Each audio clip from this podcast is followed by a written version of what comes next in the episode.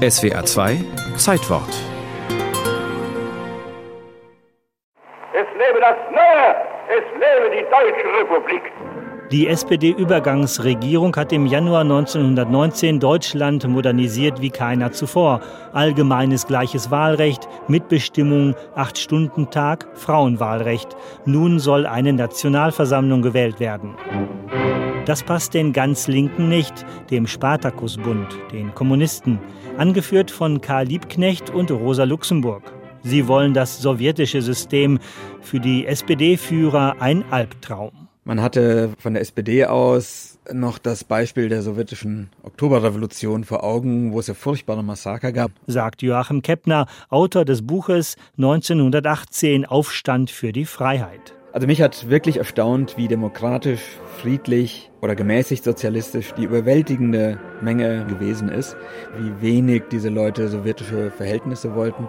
Die SPD hätte ihre Leute bewaffnen können, traute ihnen aber nicht. Sie hat es versäumt, der Freiheit Waffen und eine bewaffnete Macht zu geben. Sie hatte ja theoretisch hunderttausende Soldaten auf den Straßen, die alle für sie und gegen ihre alten Generäle waren.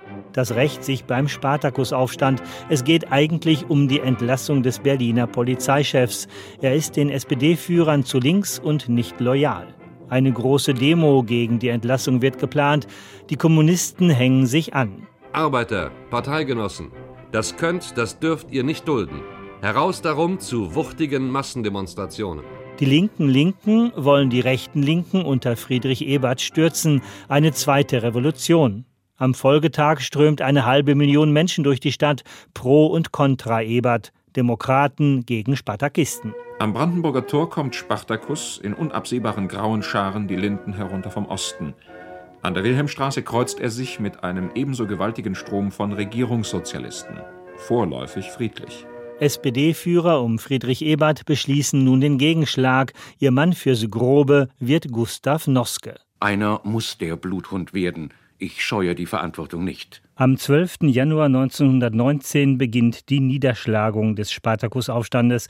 Gustav Noske bewaffnet aber nicht in erster Linie SPD-Anhänger, sondern paktiert ausgerechnet mit Freikorps, rechten Verbänden aus bewaffneten Frontsoldaten. Ein amerikanischer Historiker hat diese Freikorps, die Noske geschaffen hat, als die Speerspitze des Faschismus bezeichnet. Also Hass auf Demokratie, Hass auf Freiheit, Hass auf Frauen auch. Berichtet Buchautor Joachim Keppner. Die Kommunisten besetzen mit ihren schwachen Kräften das Zeitungsviertel. Freikorps erobern es zurück. Mit Maschinengewehren, Flammenwerfern und Mörsern. Offiziell werden 156 Menschen erschossen, darunter viele Zivilisten.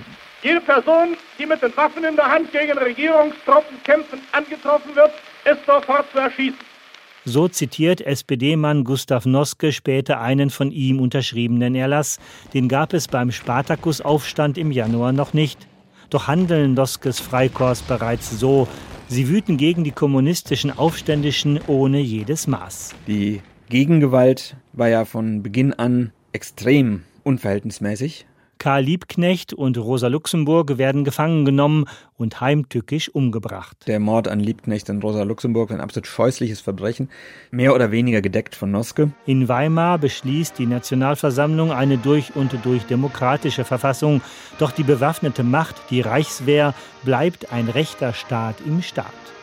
Der Keim dafür wurde früh gelegt durch das Misstrauen der SPD-Führung vor dem Volk, vor den eigenen Leuten. Sie haben sich vor der Revolution vor ihren eigenen Leuten gefürchtet. Und das war das große Malus dieser Revolution.